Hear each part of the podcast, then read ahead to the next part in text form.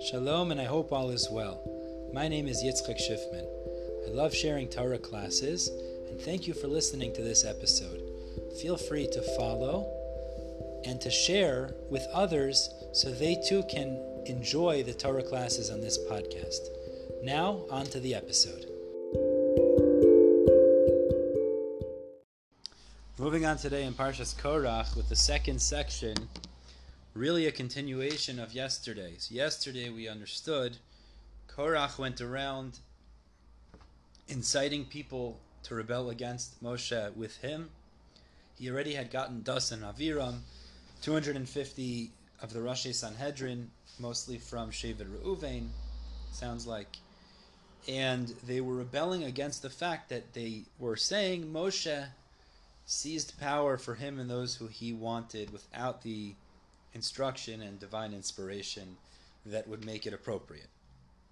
So we begin Shlishi today. Hashem says to Moshe and Aaron, separate yourselves from this camp. I'm going to wipe them all out. So we saw yesterday that Aaron, that apparently Korach managed to, if not to get the people to join him on the practical level, but at least in a certain emotional level, they agreed with his words.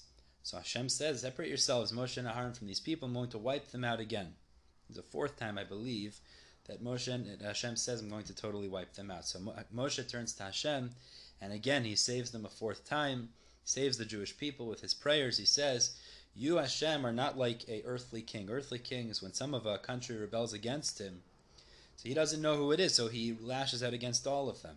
But you know who the sinners are."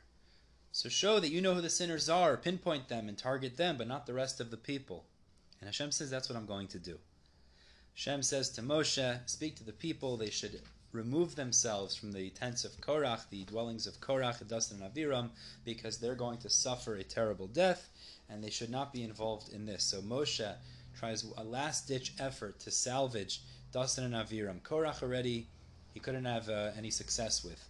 But he goes and he starts to command the Jewish people to stay away from the tents of Dasan and Aviram, hoping that Dasan and Aviram would be inspired by this also to do teshuva and not to be destroyed as we're about to see. However, as the psukim tell us, v'dasan v'aviram yatsu nitzavim. Rashi says like Goliath, unbelievable. Lecharif legadef. They came out stubborn and still with the same position of defiance and cursing and taunting Moshe Rabbeinu. They weren't hearing anything. And what ended up happening is, as Moshe says to the Jewish people, he says he lays it all out. He says if Dasan Aviram Korach these people die in an in an in a uh, natural way on their deathbeds and nothing out of the ordinary happens, so yeah, you can claim that I made it all up on my own and I didn't have divine inspiration in appointing Aharon as the Kohen Gadol, Elitzaphan ben Uziel as the uh, as the Nasi of Kahas.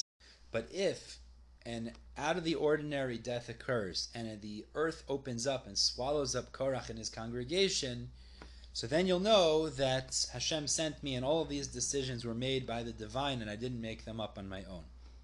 And indeed, that's what ends up happening.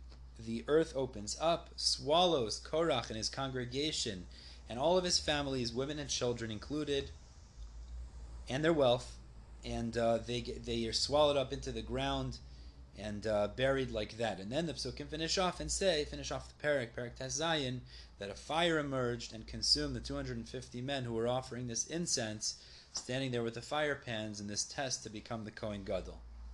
So, as Moshe had said, something totally out of the ordinary occurred, solidifying his position as being totally sent by the divine, by Hashem, not making up any of these positions on his own, just to claim power for his people. Rashi points out something very important over here. He says, Come and see, this is on Pasach of Zion, when it says the women and the children also got killed by this. Although we do know actually some of Korach's righteous children who did Shuva were spared, but in general the women and children seem to also have been killed. So Rashi says, you see how t- terrible Machlokis is, because Beis Din Shalmata, earthly courts, only could punish at the age of 13, and heavenly courts only punish at the age of 20. Here, even Yonke Shadayim, suckling babies, were involved in this destruction and got killed also along with this terrible machlokes. So you see how terrible and destructive machlokes is based on the horrible outcome that occurred. And we're going to stop here at the uh, end of Parak Zayin. Tomorrow we'll see that uh, the, how the people react to this and what's supposed to be done with those fire pans. Is Hashem. Everybody have a great day.